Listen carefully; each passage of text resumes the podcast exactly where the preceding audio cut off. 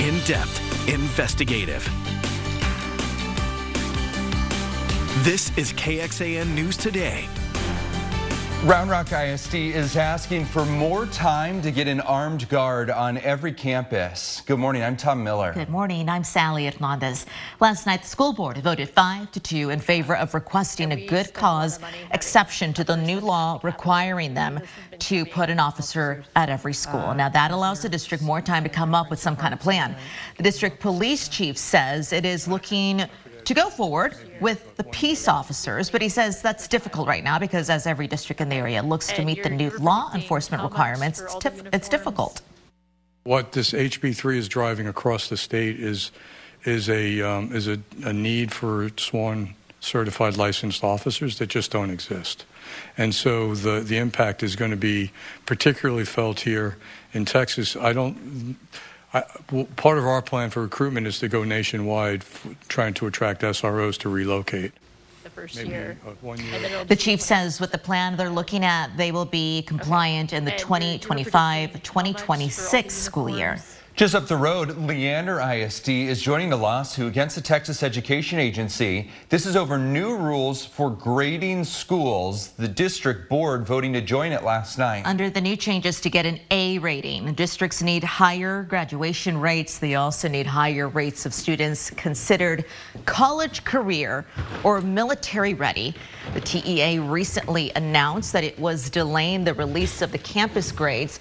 Now keep in mind the TEA recently announced that it was delaying this and they said that they have their reasons for doing that in the lawsuit that they joined.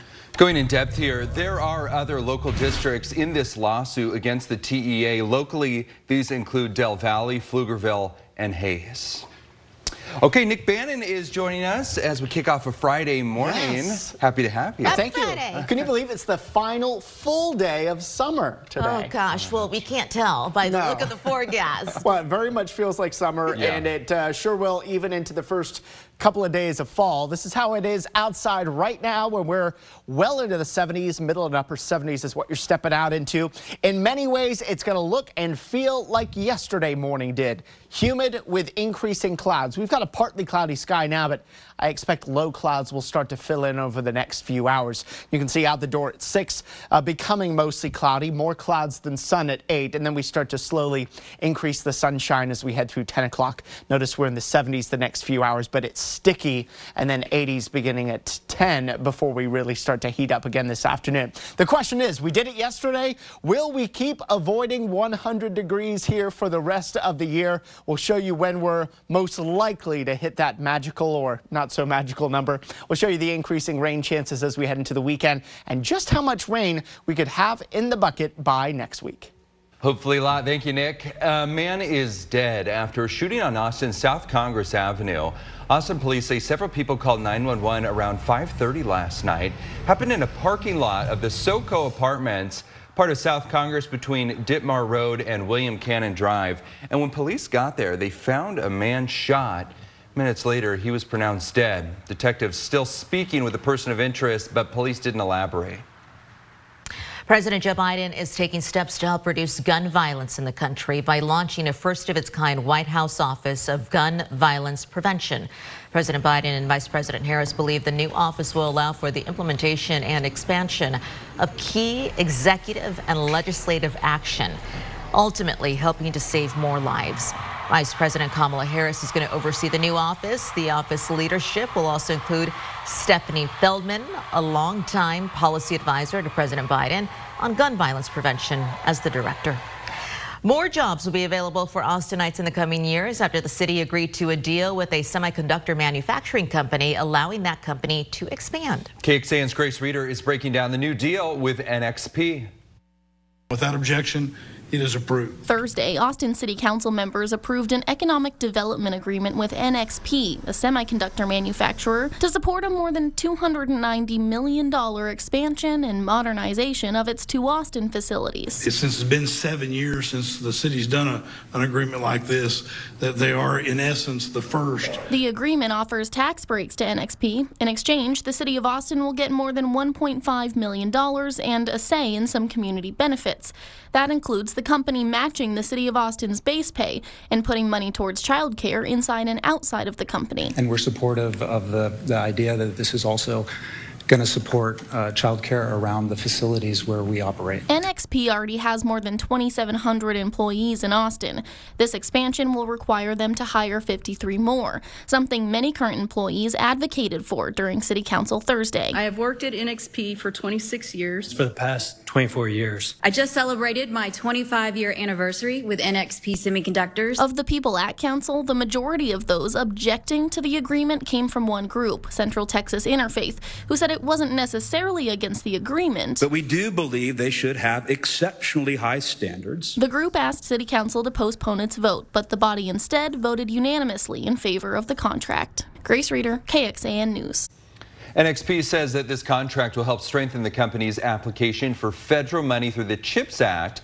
It says that could eventually bring in billions of dollars to, in revenue to Central Texas. For some context on the CHIPS Act, Part of the reason that it gained bipartisan support in Congress is because it encourages semiconductor manufacturing here on American soil. And it comes amid continued global supply chain issues. Yeah, the law provides $200 million for workforce development programs here in the U.S like Austin Community College's dual credit classes for high schoolers interested in going into chip manufacturing. Why the Department of Defense is sending service members to the U.S.-Mexico border and what the mayor of Eagle Pass is asking from the federal government. And listen to this. Some people in a central Texas city may be switching up their toothpaste. The big change coming to their tap water. Good morning. The Department of Defense is sending close to 800 additional service members to the U.S.-Mexico border. This is in addition to the hundreds of National Guard members already there. Already there. The decision comes amid another migrant surge in Texas. The mayor of Eagle Pass declaring a state of emergency after thousands of people arrived at the border, many from Venezuela. This new surge is approaching the all-time daily high from back in May and is putting a major strain on border communities like the city of Eagle Pass. The mayor, Rolando Salinas, telling NBC News that he would like more support, he would like more action from the federal government. What would you tell President Biden right now? I would tell him, please, we need to do something to control the situation. This is not normal. It is not normal for thousands of people to simply be walking in in a line without consequence. Just yesterday, a three-year-old boy drowned while attempting to cross the Rio with his family. Coming up later on the Today Show this morning, NBC News' Tom Llamas goes inside a makeshift processing center to hear from the migrants that are desperate for shelter. As one city's fentanyl crisis tightens its grip on students, what that Central Texas school district is doing to educate the community. A new app that could save you money getting around Austin. We'll check in with the Longhorns as they get ready to face Baylor tomorrow night. And we've got highlights from our high school KBVO game of the week between Belton and Pflugerville High. That's later in sports. Keep it here. Good morning, 444 on this Friday, the final full day of summer. We show you how it looks from our Whittlesey Landscape Supplies camera in South Austin with a Decent visibility here this morning, although low clouds going to be building in. It's going to be another hot, humid day here today.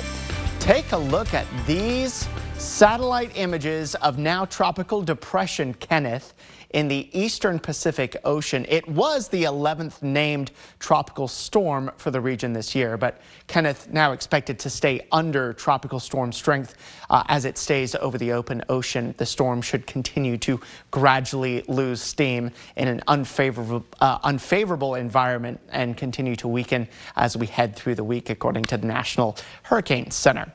All right, the historic banyan tree in Lahaina, Hawaii is sprouting new leaves after a devastating wildfire there, as we know.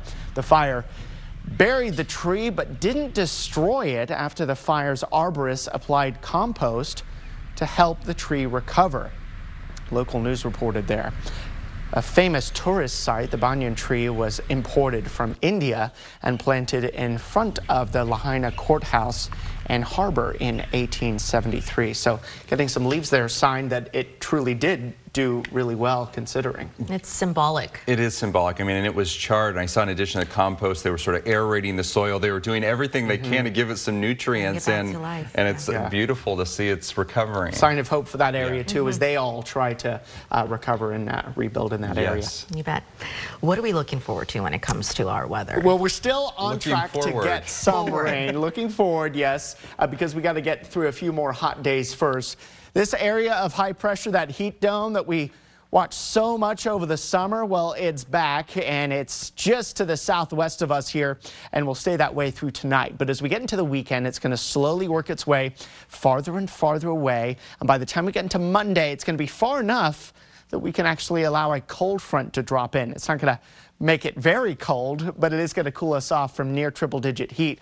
We're going now for a high of about 98 here today after getting to 97 in Austin yesterday. There is still a chance we could reach 100, especially tomorrow and now Sunday. I'm going as the hottest day uh, ahead of that cold front that drops us down into the mid 90s on Monday. Before we get to eventual higher rain chances, let's take you through today first. Low clouds giving way to sunshine. We've added a low 10% shower chance for our eastern counties today during the afternoon and early evening, and it should be very light stuff. Then we get into your Saturday morning, starting again with the low clouds, but then the rest of the day is very sunny. However, Saturday evening, we've got another low chance of rain, this time in the hill country, where some spotty storms could come in real late in the evening before we take you into Sunday. Sunday's rain chances looking a little better as we head into the late Sunday evening and overnight hours ahead of what should be the wettest day coming on Monday. Rain chances on Monday are now up to 60%, and then they drop considerably Tuesday and Wednesday. So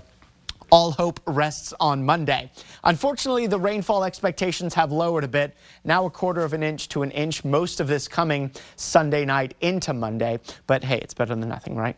Clouds to sunshine is our forecast today with a high of 98 and that low shower chance to the east. There's your weekend 99 Saturday, 100 on Sunday with those higher rain and storm chances Sunday coming real late in the day. So I think most of your weekend plans are uh, reasonably dry, but just hot. Then that cold front coming in during the day on Monday drops us to 94. It'll be helped by the clouds and showers and storms around. Lingering showers possible Tuesday with a high of 91 and only a 10% rain chance Wednesday and 92. Then we start to warm up just slightly here by Thursday with sunshine, but no more signs after Sunday of near triple digit heat until hopefully next year. Hopefully. Okay, thank you, Nick. Hays CISD is again dealing with kids overdosing, and it comes after four students died last year. It was from fentanyl. District says it's doing everything it can to educate and inform. KXAN's Nabil Ramadna spoke with students who've been impacted.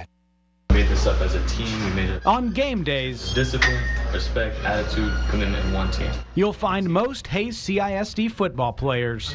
We wake up at five in the morning to come put in work talking football. It's going to be fun to watch, or fun for y'all to watch. But it's not the only thing on their minds. We had two two kids that overdosed, and thankfully we were able to, to revive them with the Narcan.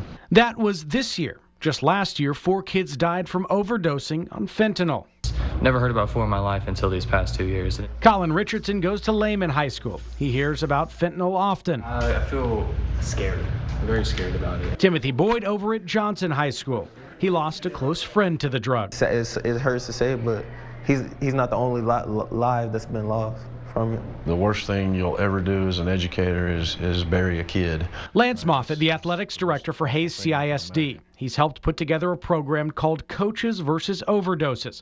The program helps educate students, parents, and the community by passing out info packets and drug disposal kits at football games. Just to be able to raise the awareness and give kids an opportunity to, you know, talk to each other and know what the different lingo is. Packets like this show statistics and what certain counterfeit drugs look like. Hays CISD Superintendent Eric Wright says following recent overdoses, he's worried but hopeful this program will help. We really had a bad batch of pills last summer, but I think we have another influx now. Don't know where they're coming from, um, but we need to educate so that people will, will still um, stay away from them. As for the students, they play an important role as well in the fight to save lives. It impacted me because I lost a friend. This is your life you're experimenting with. This is your this is your future you could be just potentially destroying. It. In Hays County, Nabil Ramadna, KXAN News.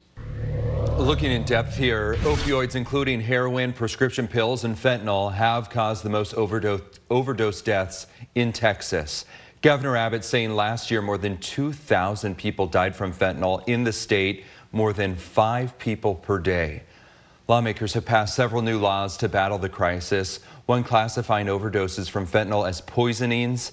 That could trigger more potential murder charges in overdose cases.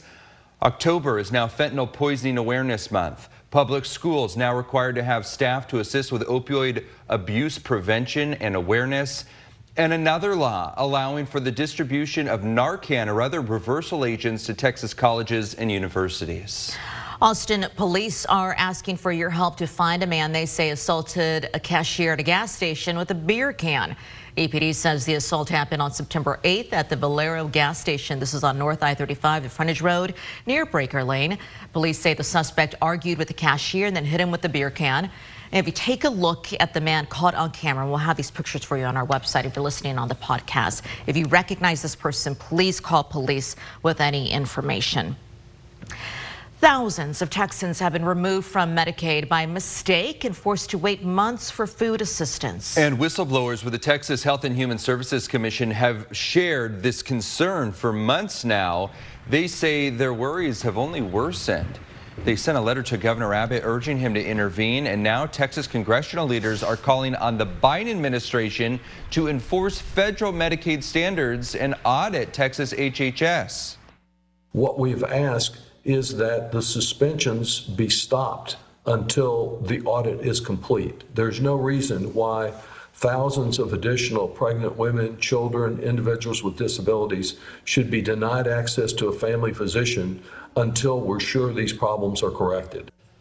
The governor has not yet responded to that whistleblower letter. Data from the Kaiser Family Foundation shows more than 888,000 Texans have been removed from Medicaid since the federal government's COVID protections ended, more than 80% are children. If you're listening to our newscast while you're brushing your teeth, you should know the Municipal Utility District announced earlier this month it's no longer adding fluoride to its water supply for Brushy Creek customers. So what does that mean? It means customers that were notified of the change.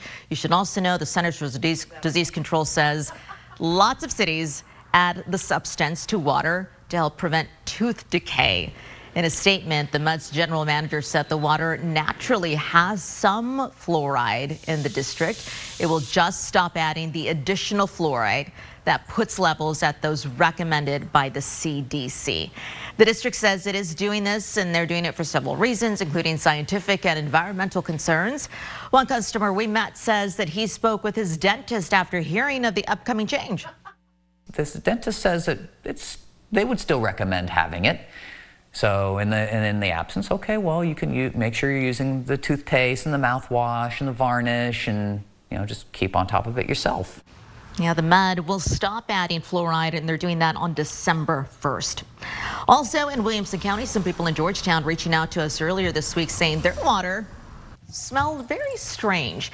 A Georgetown official told us when rain sediment washes into the lake, that can cause a change in the taste and the smell. They describe it as an earthy or maybe musty smell. The water's still safe to drink, and the taste and odor goes away, they say, once the water settles. This is KXAN Sports, brought to you by Thomas J. Henry. Good morning. Texas, a day away from starting their final go round in the Big 12 Conference and their final trip to Waco as Baylor's conference foes. This game could be tight. The last two weeks, the Longhorns have been in a tight game heading into the fourth quarter, but they've excelled in the final quarter of the past two games. The Horns have outscored Alabama and Wyoming 42 to 8 combined in that time. So Texas is certainly emphasizing tightening up and executing down the stretch in order to secure victories before season, I feel like Sark kind of like said like, oh, we need to start winning the fourth quarter. That's the main part. That's when we have been losing that lately. So I feel like we kind of like put that in our head that we need to start winning the fourth quarter. Big 12 play is uh, it's a whole new ball game. Everyone's starting fresh. Um, you know, it, it, it's cool to see what we've done so far. Um, but you know, we can't hang our hat on that. Um, we need to keep the ultimate goal in our in our vision. High school football, our KBVO game of the week last night. Pflugerville High hosted Belton at the field with a capital P. Pick it up in the first quarter. Belton up 7 0 already. And Sean Snap takes this screen pass for a touchdown from 22 yards out. 14 0 Belton. But here comes Pflugerville. They score a touchdown to get it to eight, and then Ryder Miller turns on the Jets here. That is an 86 yard touchdown run. And after the extra point, Pflugerville only down by one.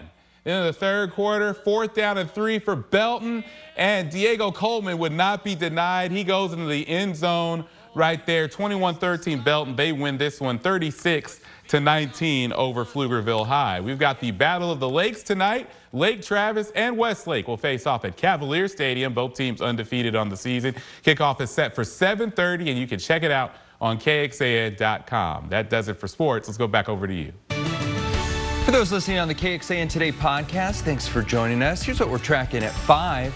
A man is leading the charge to take back money after the city of Taylor gave itself, the council members, nearly a $4,000, I should say 4,000% raise. Thanks for joining KXAN News today. You can also listen to KXAN News Nightly every weekday after 5:30 p.m. for in-depth coverage on what matters most to you.